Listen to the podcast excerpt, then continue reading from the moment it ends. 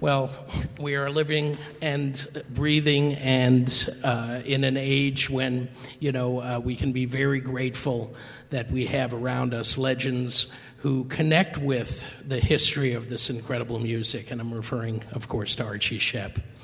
Um, I just want to acknowledge that uh, uh Archie will be performing this evening with a great quartet that includes Lafayette Harris, Avery Sharpe, and Ronald Burrage and that's at 7 o'clock this evening.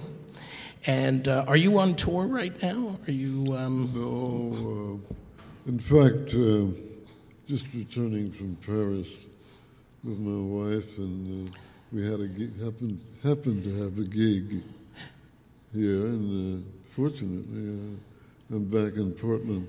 I, I, I, haven't been here for 40 years, I believe. I think the last time I was here was Sometime, wow. Sometime in the 80s or the late 70s. Uh, Does it feel the same?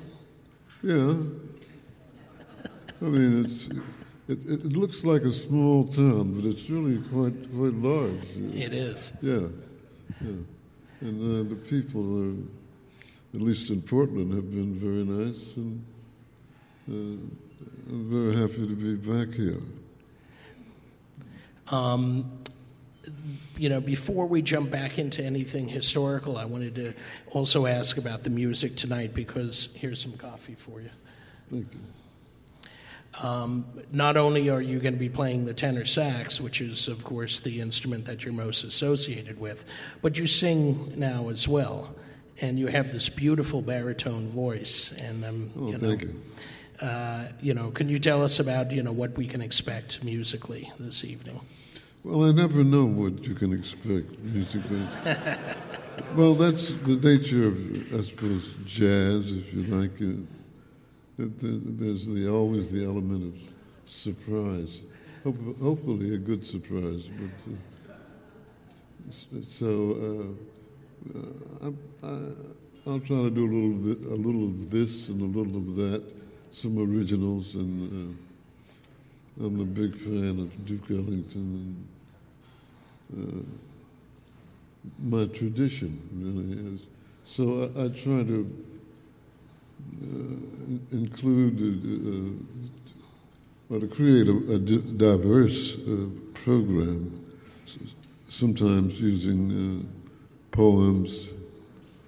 I, I like to add the element of theater to music performance. Uh, I acquired that that habit over the years uh, since I was in college. When I, uh, when I was started university in uh, college at Goddard College in Plainfield, Vermont.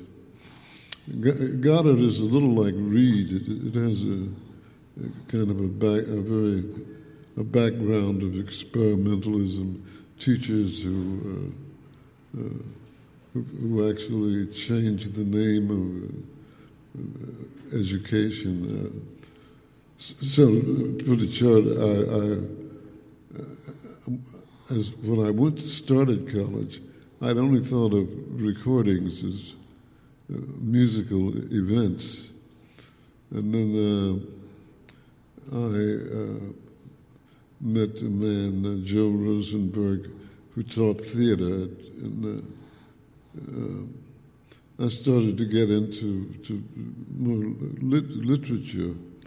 Uh, one evening I was uh, in what we call the Manor Lounge, uh, and we went there to recreate and play music and so on. And someone put on a recording of, of Ezra Pound and then T.S. Eliot, E.E. E. Cummings, Archibald MacLeish.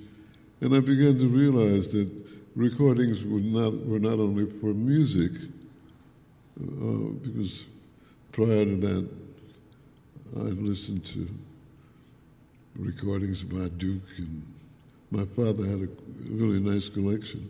So I only thought of re- recordings as being for music, and for the first time, I realized that uh, literary events, theater, uh, uh, could could be uh, performed on recordings.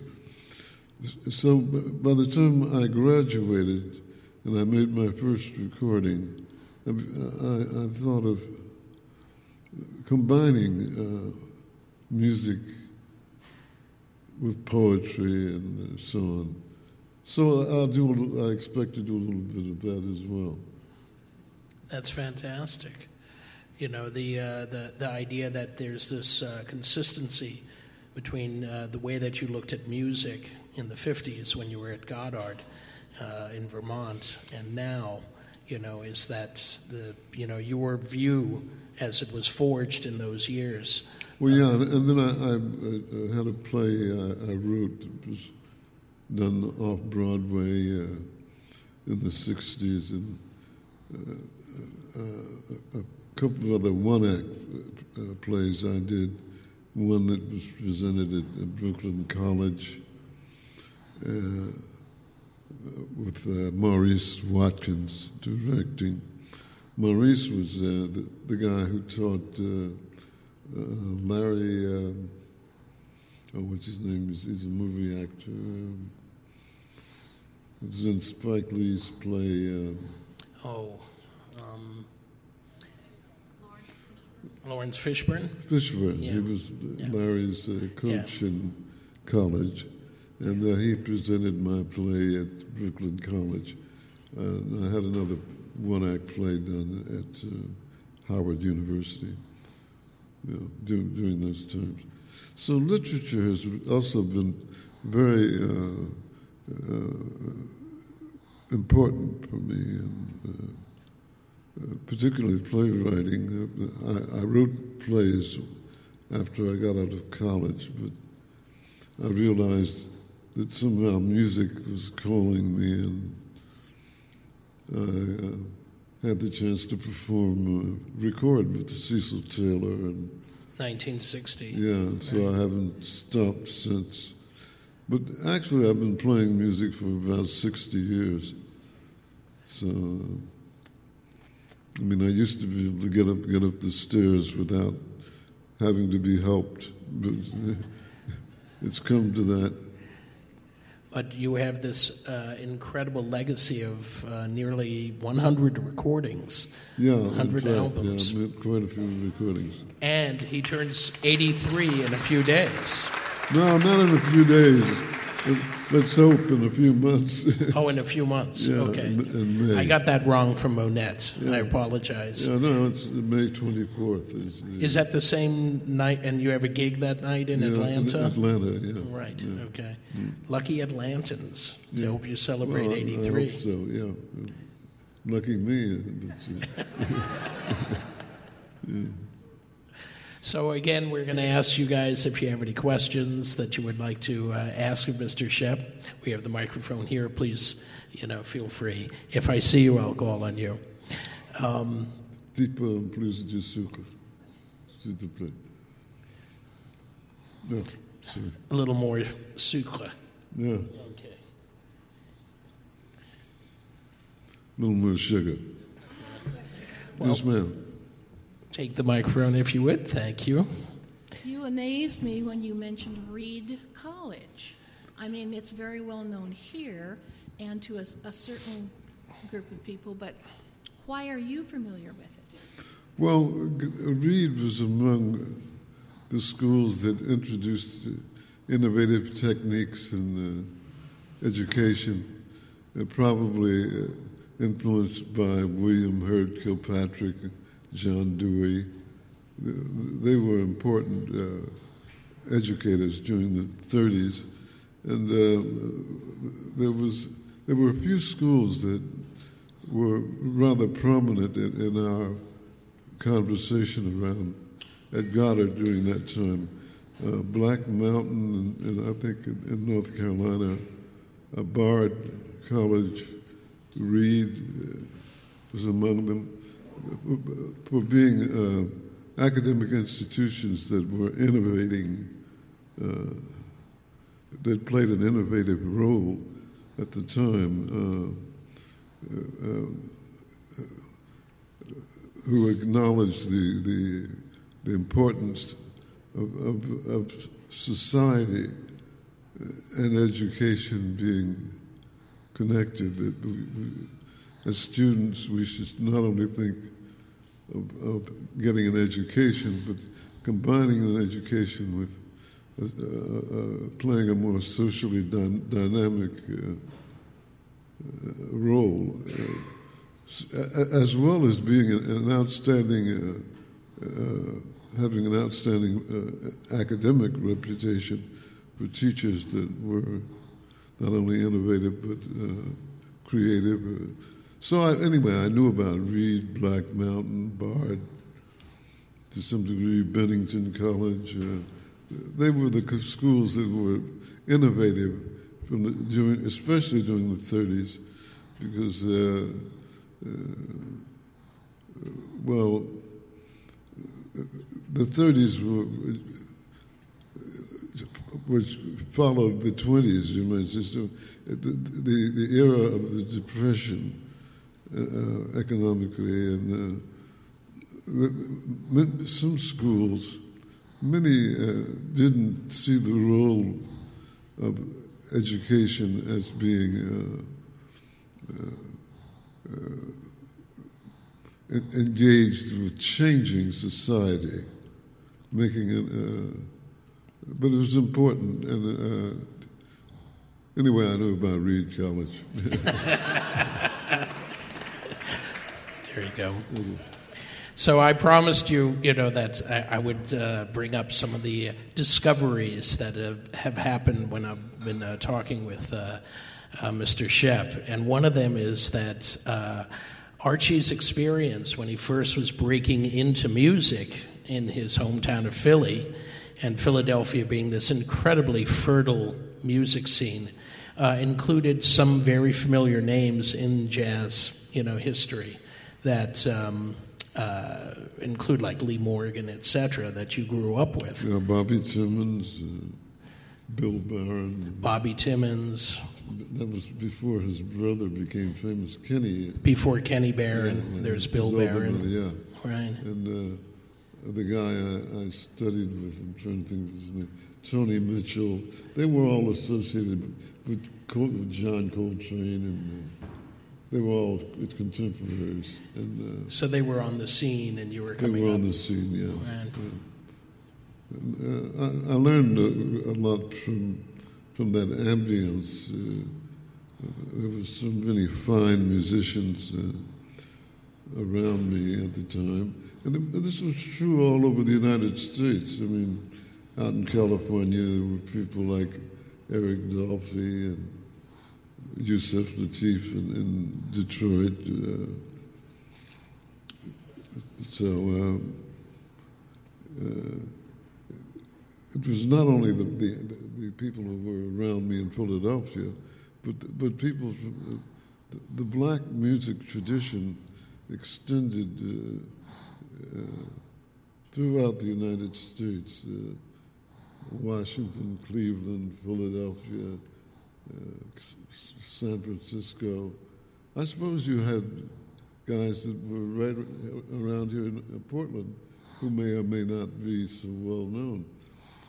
Like uh, Buck Washington uh, was a really fine saxophone player from Washington, but really never gained much of a reputation except among other musicians. Uh, so the, the thing is that the, the uh, black tradition uh, in music is, uh, uh, you might say, universal in a way.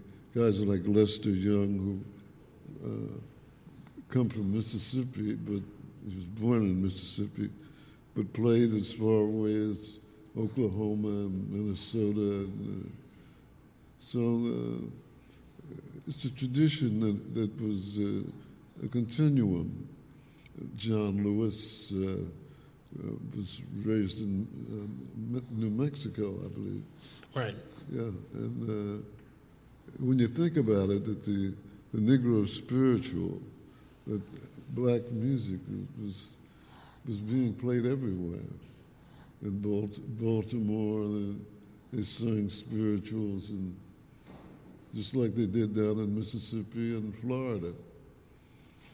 It's more specifically to your time period, is the idea that, um, uh, you know, this we're talking about the period right after bebop settles in, but there's also this kind of jump blues and R&B happening at the same time and you have this divide starting to happen between kind of dance music that's well-paying gigs Yeah. and you know the the more artistic more um, focused on jazz that's happening too. And you had many of your contemporaries in Philadelphia were kind of balancing on both sides of the line like Lee Morgan etc and I remember you, meet, you you telling me about how they they looked upon you at the very beginning.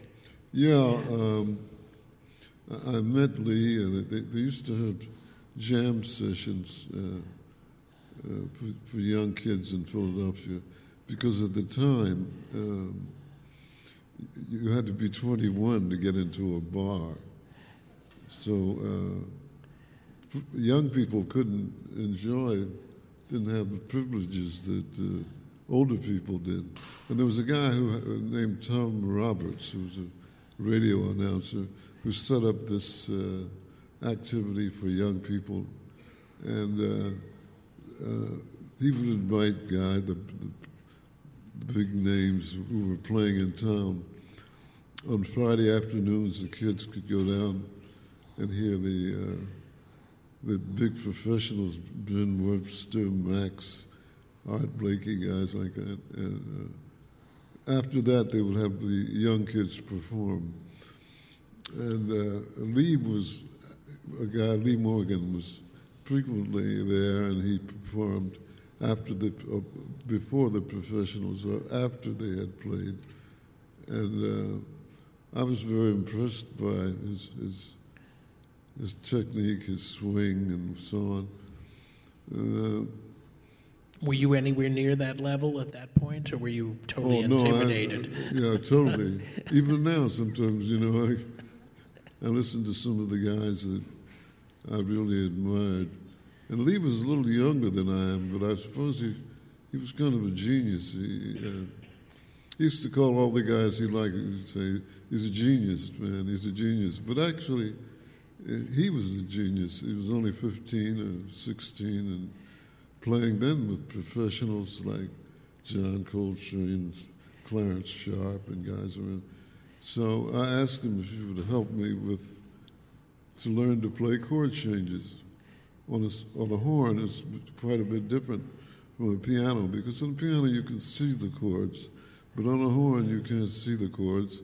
You have to put them together melodically and. Uh, so I got he, he, consented to uh, very graciously uh, to let me uh, come to his home and uh, we had a little jam session. Well, at that time I only heard Stan Getz because they didn't play many African Americans on the radio on the main stations. They did. You could hear Fats Waller or uh, maybe Jim, Jimmy Lunceford. Uh, the bands and so on. And, uh, Fats was, of course, quite quite a. He was he was well known, very- and uh, they did play him from time to time. Uh, but uh, Stan Getz was probably the only, only jazz man that you would hear from time to time. Maybe Lee Konitz uh, did from time to time, but. Um, I had heard Stan's version of How High the Moon, and that was what I had sort of learned and try, trying to get his sounds. And the, but, so they asked me, he asked me to play something for him, and when I when he did that, I, of course, I, I reached for my version of Stan's version of How High the Moon, and. Uh, I noticed that he had, he had a guy he played with frequently, Kenny Rogers. They they were sort of snickering on the side. I didn't think I don't think they were very impressed by my imitation of Stan Getz. And, uh, And furthermore, they didn't like Stan Getz that much either. So, so they might have asked me to play another song, and uh, I think it was looking pretty hopeless. And uh, uh, finally, he, he, said, "Well, let's play the blues." Well, my father, uh, that's how I got into music, played the banjo, and my first instrument had actually been the banjo. And the blues, I not, uh, not only knew what the chords were, but I could sing the blues. I, I knew the blues from inside. This is from being down in Florida? Born in Florida, yeah. Yeah. And uh, that's the, the music, the people there. And so uh, I took the four, first course, and uh, when we, we were finished, he, he, he was, seemed to be rather impressed, and he said, Man, don't ever change.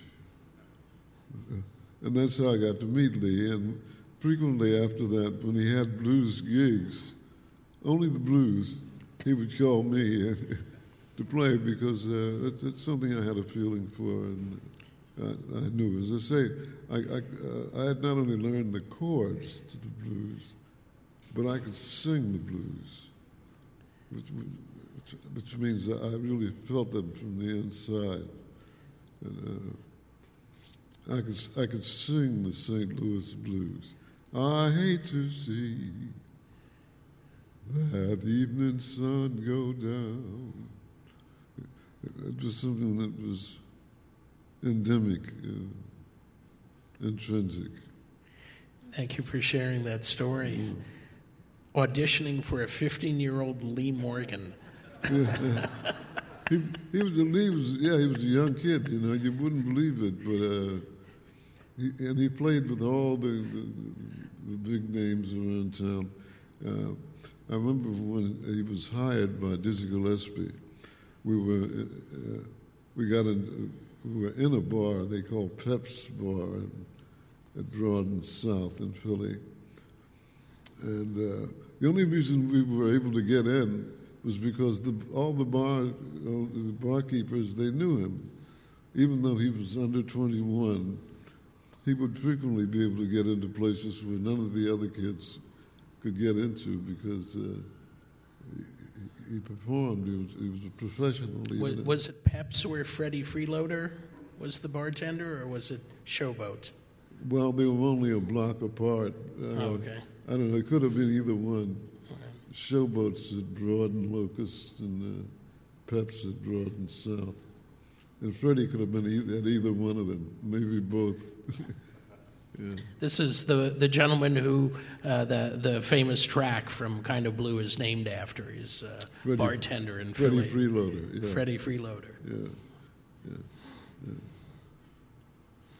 Those are incredible I, I stories. bring a, a story about him.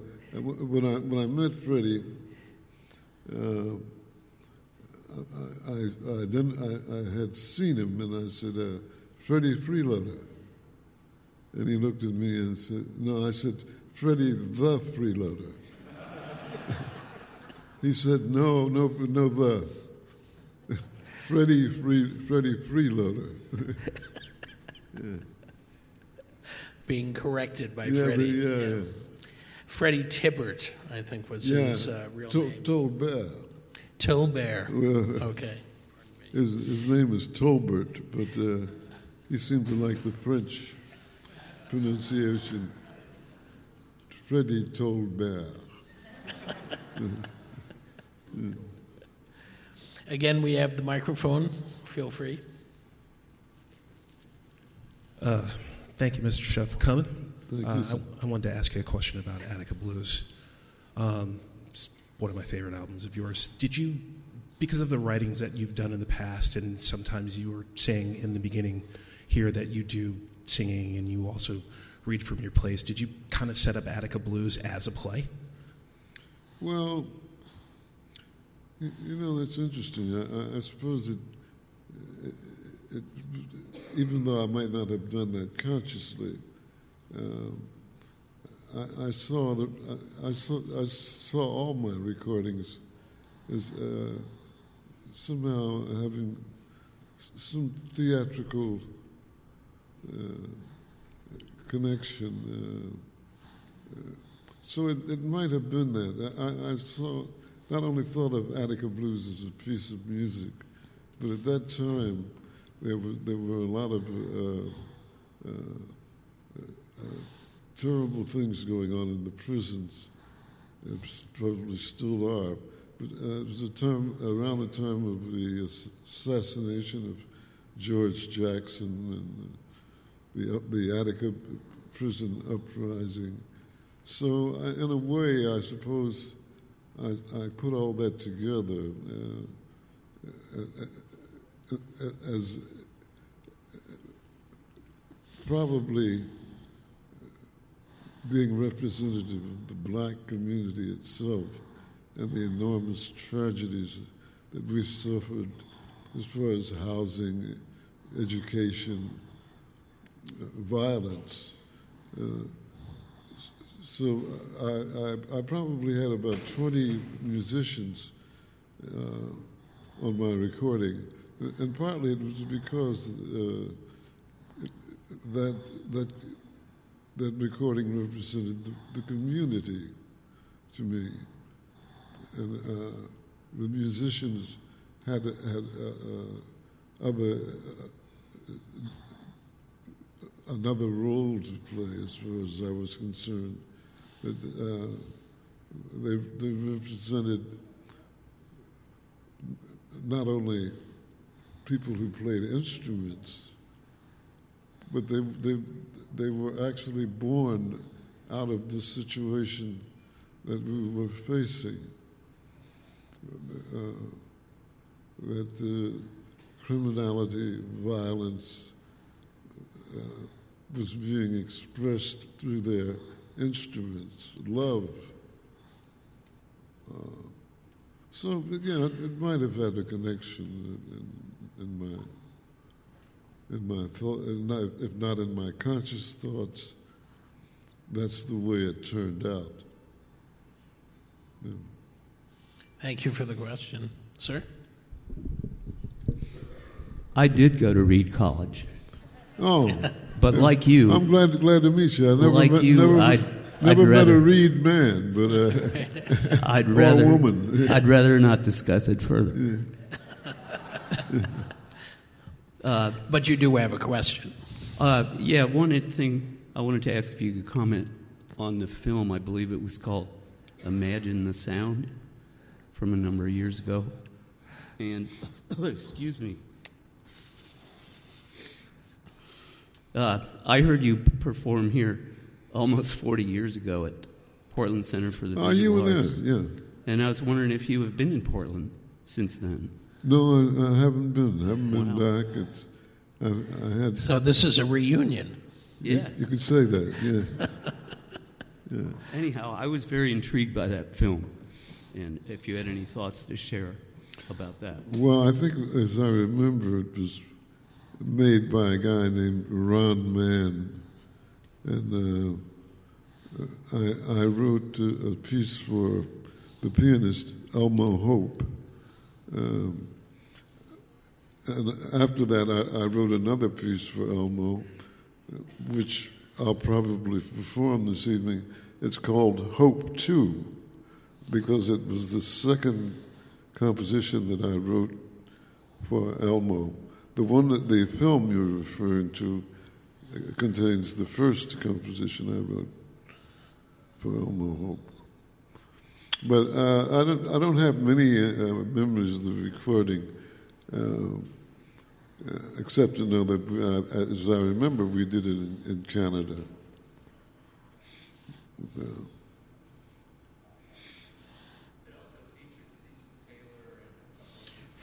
Please use the mic. Cecil Taylor has uh, performed as well.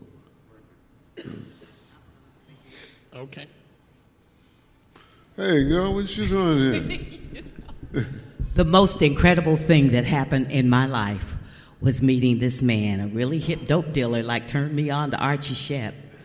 I walked up there on the stage, at the New Morning, and I was scared shitless. He said, "Oh, baby, what do you want to sing?" And I said, "Well, Misty in the key of B flat."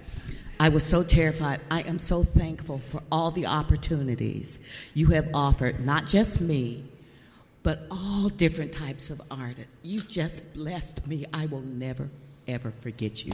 Please. Thank you.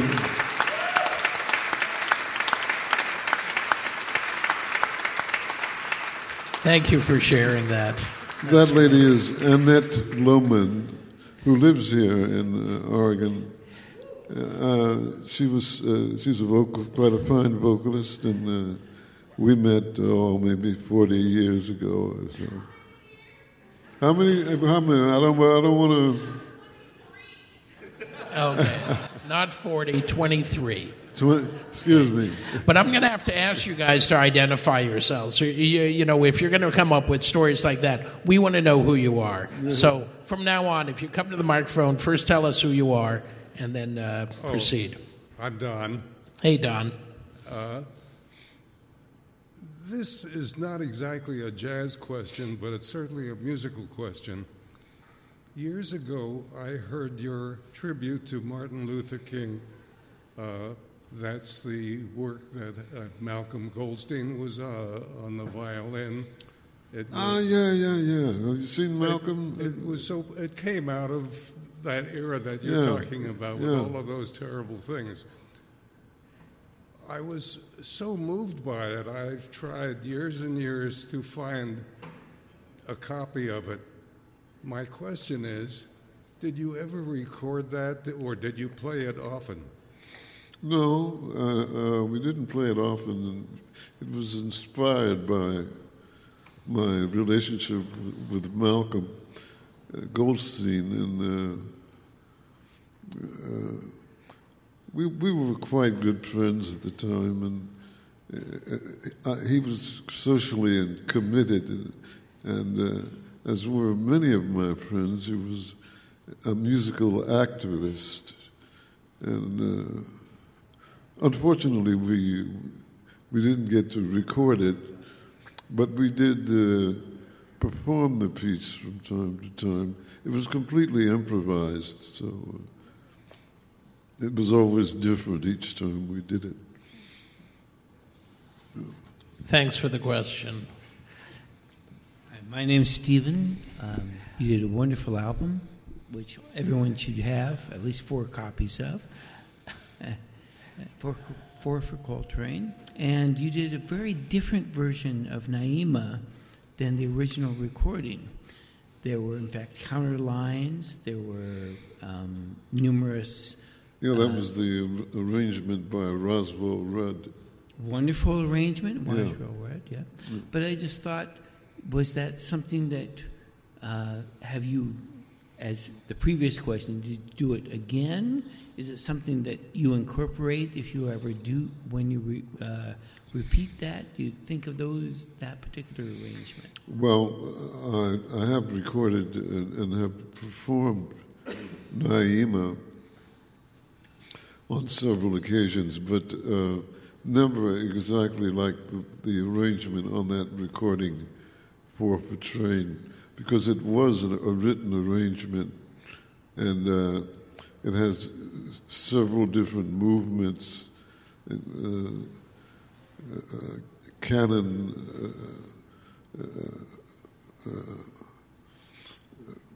arrangements uh, that uh, that would make it difficult for me just to perform it as it is done on that recording, because I don't I no longer have the music, and even then uh, I, I try to use try not to use written music during my performances. I try to make it as much like the old New Orleans days as possible. That is completely uh, improvised, non-academic. Uh, And such a great album, Four for Trane. yeah, it's, the, the uh, I did that for uh, Impulse Records. That was your very first album that was for my Impulse. first album for them, yeah. And uh, it's quite interesting because uh, I had been calling them uh, trying to get a recording date for quite a while, and uh, each time I called, the the A and R man, uh, who, the guy who actually managed all the records of John Coltrane at, up to a certain point, Bob Bob Thiele. Thiele, yeah. He, uh, he had a secretary, uh, Lillian, and she would always say, uh, "Well, Bob's not here; he's gone for the day, or he, he just he's out for lunch." So uh, finally, I, finally, I got the, the courage to ask John Coltrane, who who, was- who was uh, a mentor to me and remains a person that I regard very highly. I, I asked him one night at the, he was performing at the uh, Half Note down on Spring Street on the intermission. I, I said, "Well, John, would you would you talk to Bob Thiele for me? Because every time I call, he's either gone for the day or out lunch." so he, he, he looked at me, uh, gave me another intense look. And he said, You know, a lot of people think I'm easy. And they did. They took advantage of, of John, of his kindness and uh, uh, his accessibility. And so I, I reassured him, uh, John, I'm, I'm not trying to take advantage of you. Uh, it's just that I, I've got four kids and I need some help. And so he said, uh, Well, I'll see what I can do. And the next day I, I called Impulse for Bob. Lee, Lillian said to me, uh, Well, uh, he's going to, going to lunch. And that was, uh, uh, but then she followed it up with, He'll be back. and, he's expecting your call. So that's how I got to do that recording uh, for Petrain, uh, and uh, it turned out to be pretty good. When I when I arrived at the studio to do the recording, it was at Rudy Van Gelder's. Uh, Rudy had done a lot of great recordings of Miles and J.J. Johnson for Blue Note Records back in the day. And he was an optometrist, and he did all the recordings at that point in his basement. But by the time I got the chance to record for him, he had built a, a beautiful studio and out, in, uh, I think, Englewood. in- Englewood Cliffs. Englewood Cliffs, New Jersey. It's like a I, I live about 20 minutes away from where it still is, so Yeah, and, and they, it, it's, it's, it has the uh, air of a cathedral, which has been done in beautiful teak wood, and uh, uh, no, nobody can touch Rudy's microphones. He, he, at least at that point, he, he, uh, he, he himself only touched them with gloves. He had uh, plastic gloves, and uh, it was a monument to music. And uh, Bob was standing way down. The, it's a, a large place with, with high ceilings. And Bob was smoking his pipe. He didn't even turn around to look at me because he didn't like what they called free jazz at all. He only did that because of John Coltrane. And uh, he was puffing his pipe. I could see puffs of pipe smoke blowing. But he didn't turn to even, he didn't turn around to look at me even. And so we did the first recording, uh, first take, and then uh, by the time we did the second, he said, "Hey, this stuff is great." He said, he said uh, "I'm going to call Coltrane and ask him to come down." And uh, John lived out on Long Island. It's quite a ways, and it was about 11 o'clock in the evening. So he called John and he said, uh, "Hey, John, this stuff is great, you know, and uh, I want you to come out and." Uh, I, eventually, we took some photo uh, photo ops uh, pictures, that one of the which was used on the album. And if you notice, care, look carefully, you'll see that John doesn't have on any socks.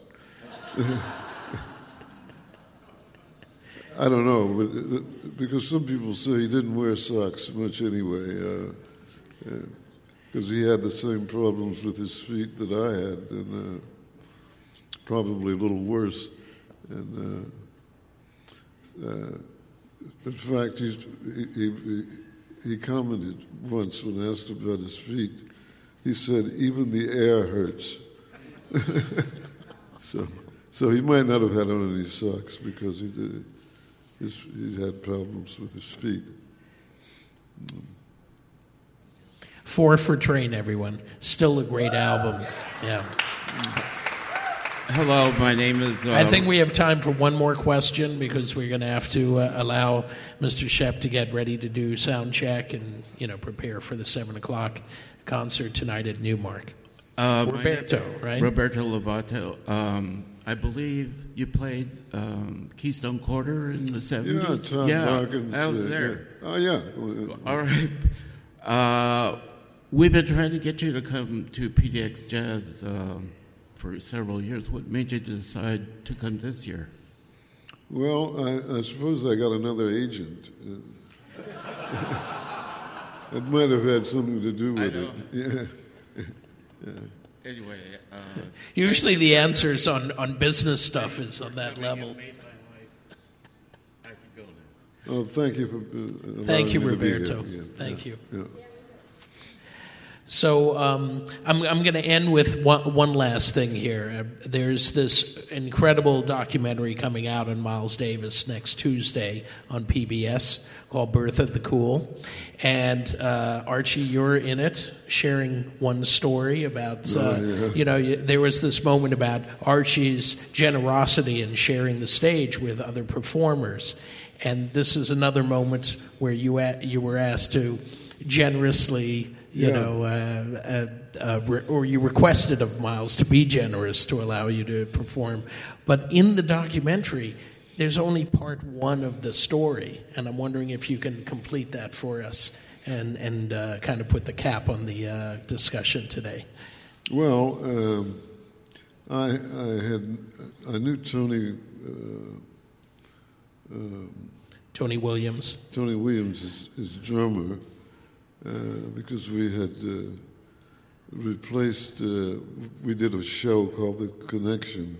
That was when I was with Cecil Taylor, and we were replacing the Jackie McLean, Freddie Redd uh, ensemble.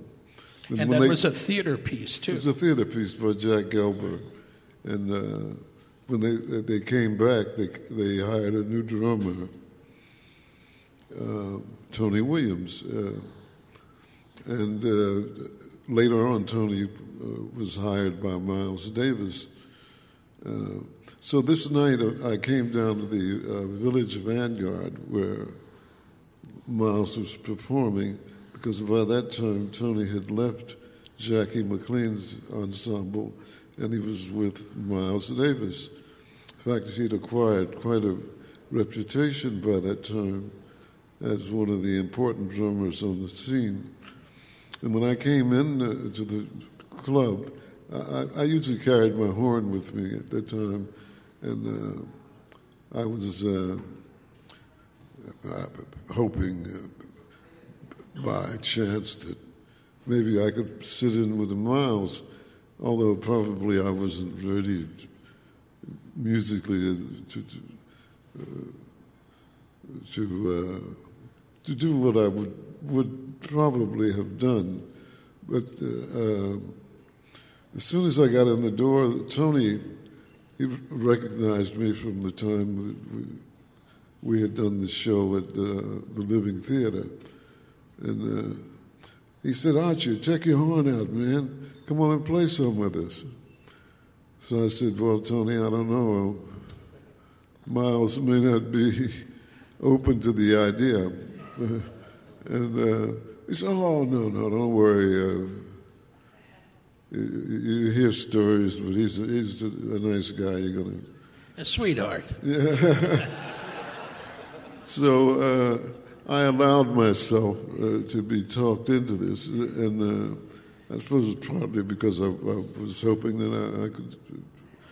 He would allow me to sit in, and uh, so I approached him uh, very, very delicately because he was surrounded by a coterie of admirers and people. He was, and he was deep in conversation with some people, and uh, I took the liberty to inter, uh, I dared to interrupt his conversation, and I said, uh, uh "Mr. Davis, uh, my name is Archie Shepp," and immediately he said, "Archie who?"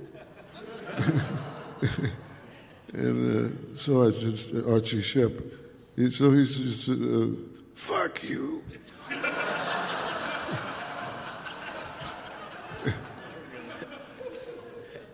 and he, he, went on, and he, Miles, as Jackie McLean uh, mentioned in a book called Four Lives in the Bebop, uh, Bebop Business, he says, uh, Miles could really cuss. And he must have called me everything but a child of God, if not. And so at a certain point, I, I, I, was I had two children. Then I was married. I, was a young man, but I was, and I had respected him, but but I felt that he was totally disrespecting me. So at a certain point, I responded to him in kind, and. Uh, so I says, fuck you, who the fuck are you? and we, get, we got into this terrible argument, which, which went, it went on for quite some time. We into the, his dressing room. They, well, the Vanguard didn't really have a dressing room. They had a little place in the kitchen. Uh, uh, but we, we, we, were both uh, busily engaged in uh, uh, repartee and and, and uh, so he, uh, his, one of his sons was there, was, was, a boxer, and Miles was, was a boxing enthusiast. So he says to me, uh, "My son will kick your ass." so I, I, said to him, uh, "I'll kick your ass on the bandstand. That's where the music is made." And, and so but at that at that point, uh, he, he, took on another attitude altogether. It was rather like the the old west, you know. He, he said, "Take your horn out, motherfucker." take take your horn out, motherfucker. He says to me, and uh, so that's how I got to sit in with Miles Davis.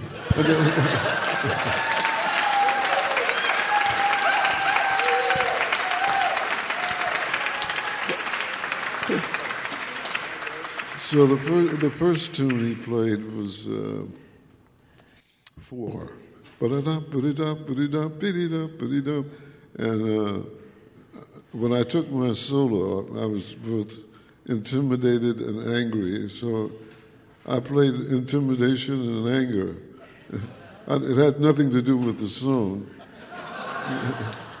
and, uh, so he shook his horn after the.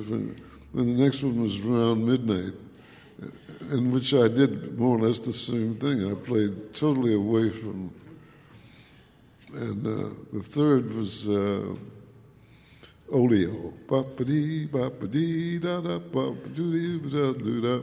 And uh, although I had heard, I, I even learned John's solo on uh, that rendition. Uh, no, I hadn't because it was before.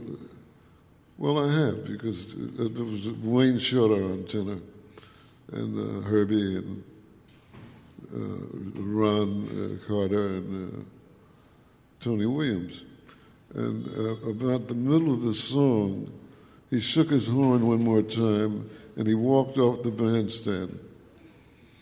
And sh- shortly after my solo, and uh, a little later, Herbie got up from the piano and he walked off. And uh, then Wayne followed Herbie. So that just left, left me with uh, Ron Carter and uh, uh, Tony.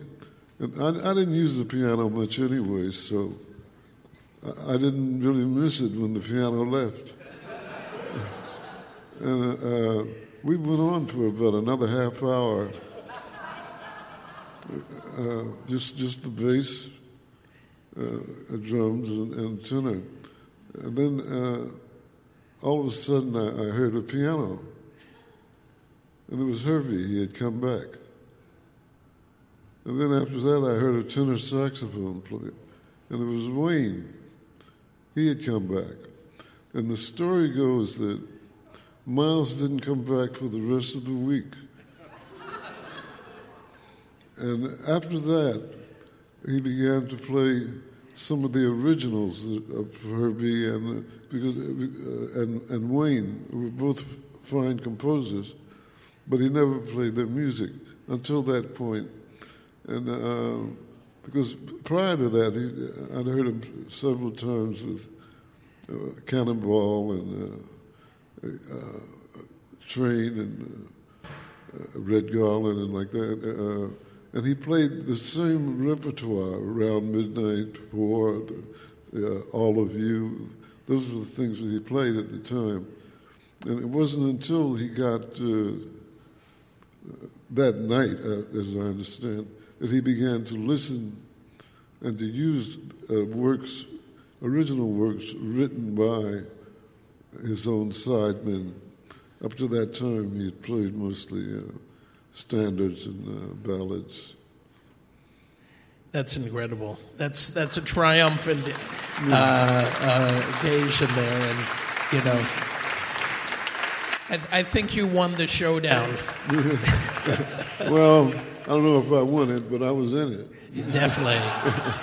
and in the documentary, I'm not no spoilers here, but you'll see that that that whole story is kind of truncated, and it ends with well, "fuck I, you." I, I think, uh, yeah, that, uh, I think that's part, partly because uh, he knew, and, and I still say that Miles was one of was an idol to me, a, a man who, despite how he felt about me, I always felt that he was one of the, the great people musically speaking, in the African American tradition. And uh, I told him that uh, it, was very, it, it embarrassed me to have to engage him on that level because I look at him more as as, a, as a, an artist, a, a genius. Uh, and, and, there are other ways to tell people that you, they can't perform other than to say, fuck you. so, Ladies and gentlemen, Archie Shepp. Don't forget, 7 o'clock tonight in Newmark Theater. Thank you.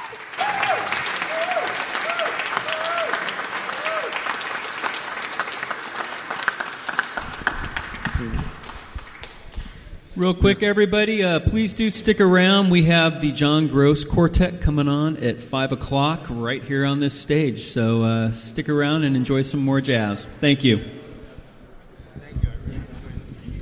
Thank you very much.